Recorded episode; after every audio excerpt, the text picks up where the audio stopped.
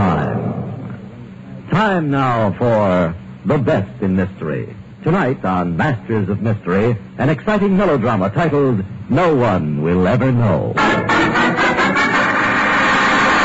Sure, we supply bodyguards by the day, a week, or month. It's got to be 24 hours a day. Your best man. And I want him to shoot to kill.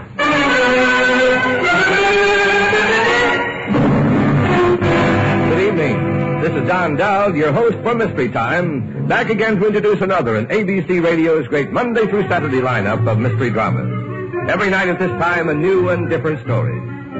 Our drama tonight on Masters of Mystery, presented live from New York, is written by Leonard St. Clair and is titled No One Will Ever Know. Murder is bad business under any circumstances. But when a man plots to make himself the victim, well, we promise you plenty of suspense as Masters of Mystery brings you No One Will Ever Know.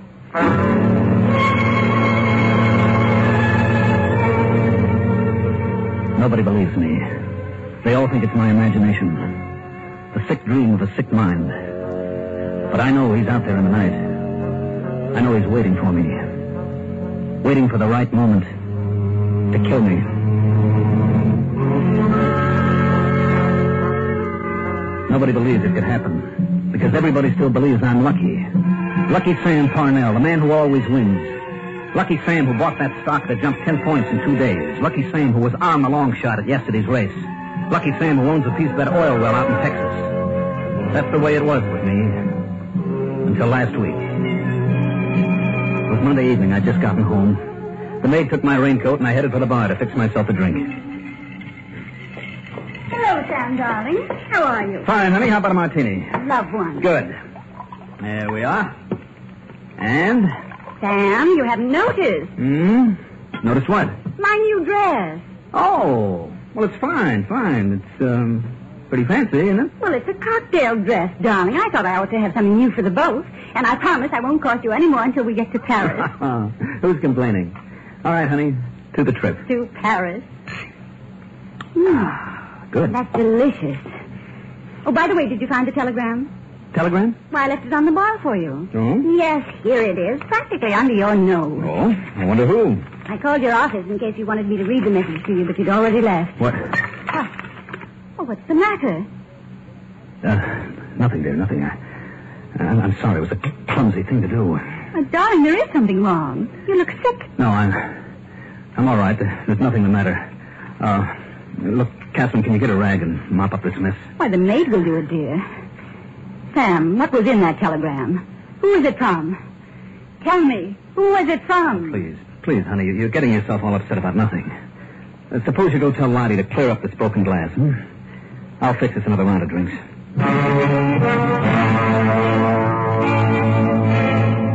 As soon as Catherine disappeared toward the kitchen, I reread the telegram. Sorry, old man, our well is a dry hole. Send 10,000 more to clean up final deaths. Signed, Harry. 10,000 more. 10,000 I didn't have. Every penny I had poured into that Texas well was borrowed money. Harry ought to know that. This was to be our big plunge. Harry and I were going to crack our first million. Now, lucky Sam Parnell was broke. Bankrupt. After dinner, I locked myself in the study. I had to think. To work something out with pencil and paper. But it didn't work out. The stocks and bonds would have to go to pay off the loans. The mortgage would take the house. The only asset left would be my life insurance. That $50,000 policy with the double indemnity clause. Yes? Sam, can you come to the phone? It's Jimmy. He's calling from school. Well, uh, tell him I'm tied up, Kathy, and give him my love. Oh, but darling, he wants to say goodbye to you before we sail. Well, then you can tell him we're not going to Europe. What? I'm turning in our tickets in the morning. Tell Jimmy the old man's got to stay and close a business deal. The biggest deal of my life. Why, Don't argue with I me, don't- Catherine, and don't wait up for me. I'll be working most of the night. I'll see you in the morning.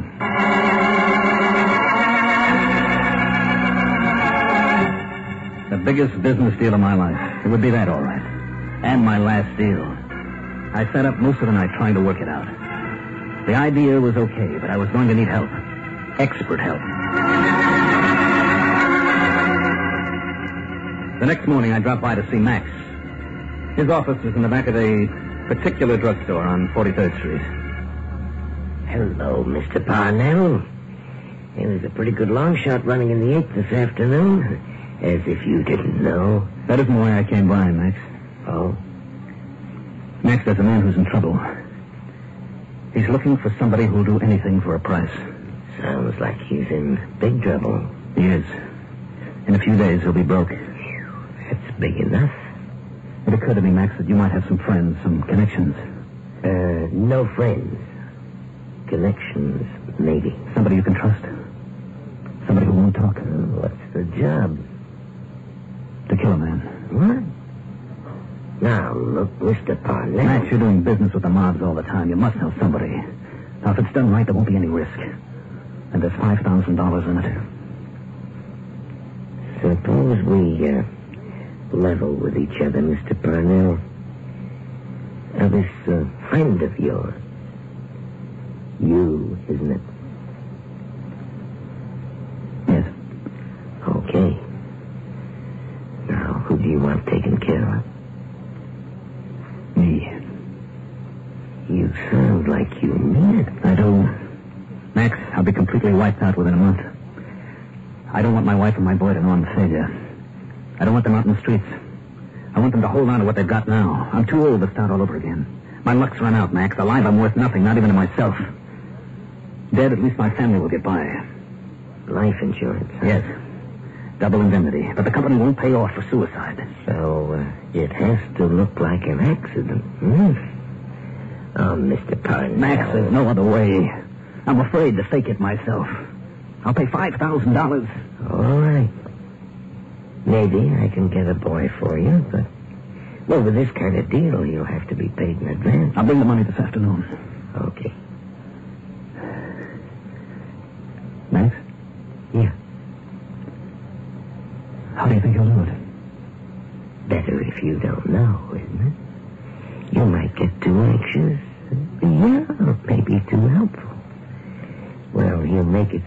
no one will ever know.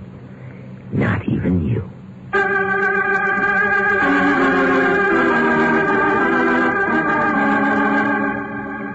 When I left Max, I went directly to the steamship office and got a refund on our round trip tickets to Europe. Fourteen hundred dollars. I needed every penny I could get hold of to make the five thousand for Max. But I got it. And that afternoon I gave it to him in cash. All I had to do now was wait. Tuesday passed. And Wednesday. Thursday. Every morning when I left for the office, I kissed Catherine goodbye for what might be the last time. Every night when I came home to her, I dreaded the thought of leaving again in the morning. The strain began to get unbearable. Let's get this over with, Max. Let's end it before I go mad. And Friday. Friday afternoon. Hello. Sam, Oh, yes, dear. Western Union just delivered another telegram to the house. Do you want me to read it to you? Yes, would you please? Well, wait a minute until I open it. Here's what it says. New well came in this morning. Looks like thousand barrels per day. What? Congratulations, oil baron. And it's signed Harry. Oh, Sam, how wonderful. Yes, Catherine, how wonderful, how unbelievable. Now we can go to Europe after all and forget everything. You'll call off that other deal that you said would keep you here, won't you, dear? Won't you? Sam, are you listening? That other deal. No. No, it can't go through now. It mustn't. I've got to get to Max. I don't want to get killed.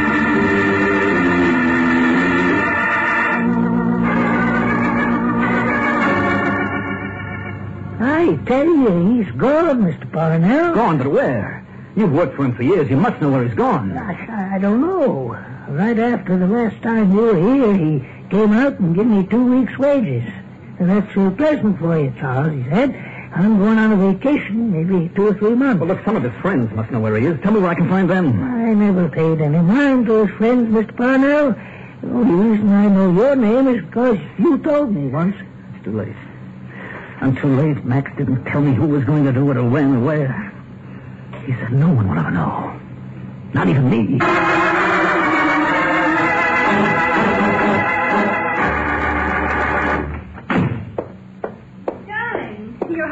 Catherine, how soon can you pack your bags? Why, I... I'm uh, phoning the airline right now to see if we can get tonight's plane for London. Oh, but that's impossible. Well, I'll need at least a week to close up the house there. The servants... All right, then I'm leaving tonight by myself. You can join me later. What? But, I- but I don't want to. Sam, there's something wrong with your fight is death. That's a good comparison. Sam, give me that phone. Now, now what's happened? Sam, tell me. So I told her. The whole story. Right from Harry's first telegram and my idea about the life insurance. Catherine's face went as white as mine. Her eyes stared at me with a dazed, unbelieving expression. How could you have thought of such a thing? Without you, this house and your money would mean nothing. You don't understand, Catherine. Look, pack your bags. Any hour, any minute, Max is liable to go through with his part of the deal. Darling. Please get started, Catherine. I'll phone the airline. No, let me do it. You're, you're much too upset. All right. I'll start cleaning up my desk.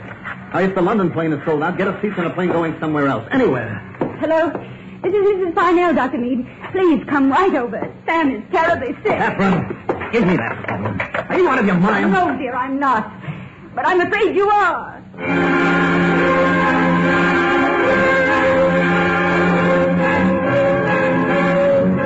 She didn't believe me. She thought I was cracking up. I grabbed the phone and called the airline myself. The best I could do was tomorrow's plane, 14 hours away. 14 hours I had to gamble on staying alive. Sam, Dr. Mead was called away on an emergency, but he sent Dr. Ives to see you. I don't want to see him. But, Sam, you must see him. There's nothing the matter with me, I tell you. You've got to believe me, Doctor. That's why Max left town, don't you see? So he won't be connected with my death. But the guy he hired is waiting for me. It'll be any time, anywhere. I won't take a sedative. Keep away from me. Catherine, don't let him use that needle. Catherine! Catherine!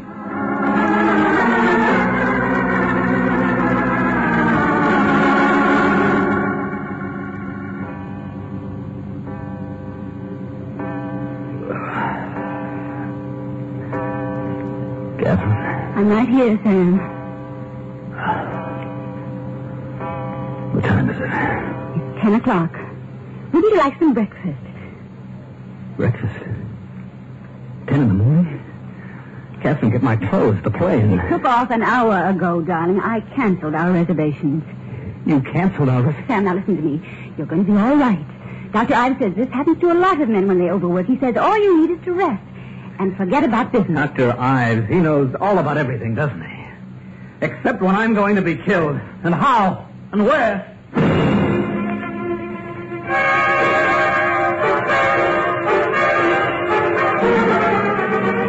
As soon as my wife left the room, I jumped out of bed and dressed. I slipped down the back stairs, and before Catherine and servants spotted me, I had my car out of the garage.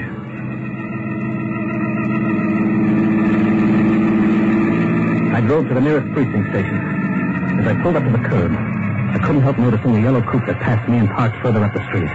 I thought I saw the driver stare at me, but I wasn't sure. I couldn't afford to take any chances, so I got back into the car and drove on. Besides, I'd have been a fool to go to the police. If anything did happen to me, the police would notify the insurance company and Catherine would get nothing. I drove aimlessly around town. Then I happened to look in the rearview mirror. And there he was, the man in the yellow coupe. Well, this was it. I tried to lose him in traffic. Across town and back. Still he hung on. I swung into a parking lot and jumped out. I ran into the nearest building. I had to lose him. I had to. Just as I stepped into the elevator, my eyes suddenly focused on the office directory. Ryan Detective Agency. Investigations, property, and personal protection. Room 1402.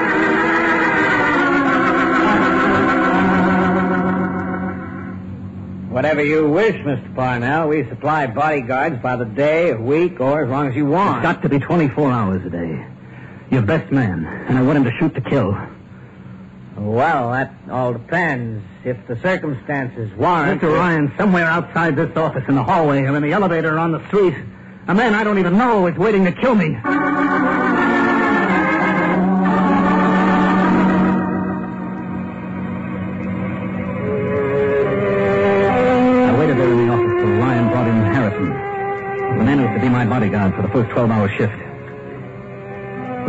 We left the office together and picked up my car. As we drove back to the house, I watched for the yellow coupe. Yes, there it was, keeping about a half a block behind us. When we pulled into our driveway, the coupe kept on going and then turned to the next corner. I sprinted for the front door and slammed it. Sam, is that you? Oh, darling, you gave me such a fright when you sneaked off this morning. Oh, what are you doing? What are you looking out of the window for? I'm waiting for him to turn around. He'll drive past again. Oh. Sam, you can't keep on like this. You're ill, don't you realize? it? Sure, sure, sure. This is all my imagination. Catherine, tell the cook to fix dinner for one extra. Harrison will be eating with us. He's my bodyguard. Bodyguard. He's putting the car in the garage. He'll be along in a minute. Well, I want you to get rid of him. There's absolutely no danger. Tell him to go. Is that what you want? Why? Maybe you want me to be killed. Oh, Sam. Perhaps my insurance looks pretty good to you after all. And all the money that'll be coming in from that oil well. Stop it. Stop it. I can't take any more. I can't. I'm sorry, Catherine. I guess I am sick. With fear. But everything's going to be all right, honey. I've told the detective agency to track down Max. We'll get word to him that the deal is off. Yes, dear. Max will call off his boy and I'll be safe. Then I won't need the bodyguard. That makes sense, doesn't it? I suppose so. Sure it does. We'll see Europe yet, Catherine. You and I. What's that? Why, Sam, it was only a car backfiring.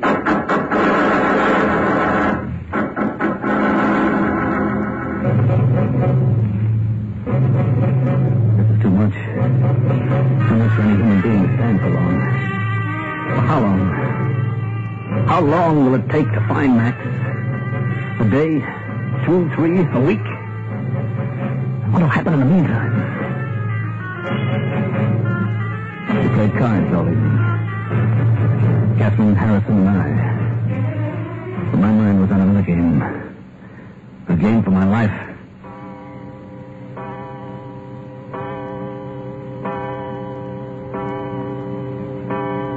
Eleven o'clock. Catherine kissed me goodnight and we came up to our rooms. She's probably asleep by now. And Harrison, the bodyguard, is stationed outside my door in the big easy chair, reading from the stack of magazines. Is he asleep too? He mustn't be because my life depends on him. But I've got to sleep. I must rest and sleep. I can't go on this way with no sleep. Midnight. Still sleep won't come. This maddening waiting, waiting for what? When? Perhaps if I read a while. Yes. I'll close the window, sit up and wait a while. Wait a minute, that sound. It's a radio. His radio in the yellow coupe. There in front of the house, it's him out there waiting for me, waiting to kill me. He's not waiting. He's getting out of his car. Harrison! Harrison, wake up! He's come for me. He's coming to the front door. Harrison! You won't get me. Not that easy, because all you'll find is Harrison sound asleep outside my door, I'm going out this window now. Now, if I can make it to the garage without being seen.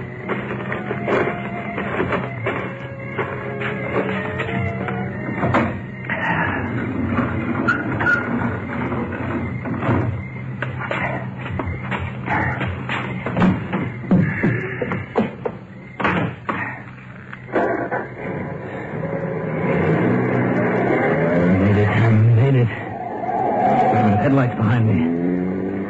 No, it can't be. But it is. He turned the corner, too. All right, Max. I'll make your friend sweat for his 5000 I'm going to cheat him out of it, Max, because he won't get me. Do you hear? I won't let him. I won't let him, Max. It's my life. And I'm still Lucky Sam, do you hear? I'm going to win because I'm still lucky.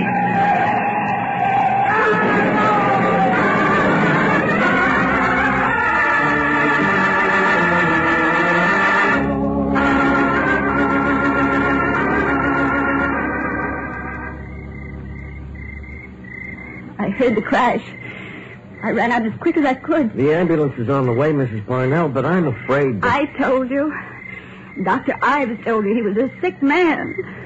That's why I hired you, Mr. Miller, to keep him from doing something foolish. And you drove him to this. I followed my order, ma'am. I never let him out of my sight. When I saw him go to the bedroom window from where I was parked outside in my coupe, I figured he was going to jump. That's that's when I rang your doorbell.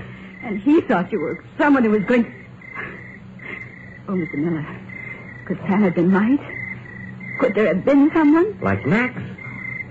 Maybe, Mrs. Parnell, but if I was a cheap bookie and your husband gave me $5,000 to kill him, I'd just take the money and blow town. Why go through with a risky deal when you've already got the dough? No, it doesn't make sense. Like you said, ma'am, your husband was pretty sick. How sick? I guess nobody will ever know.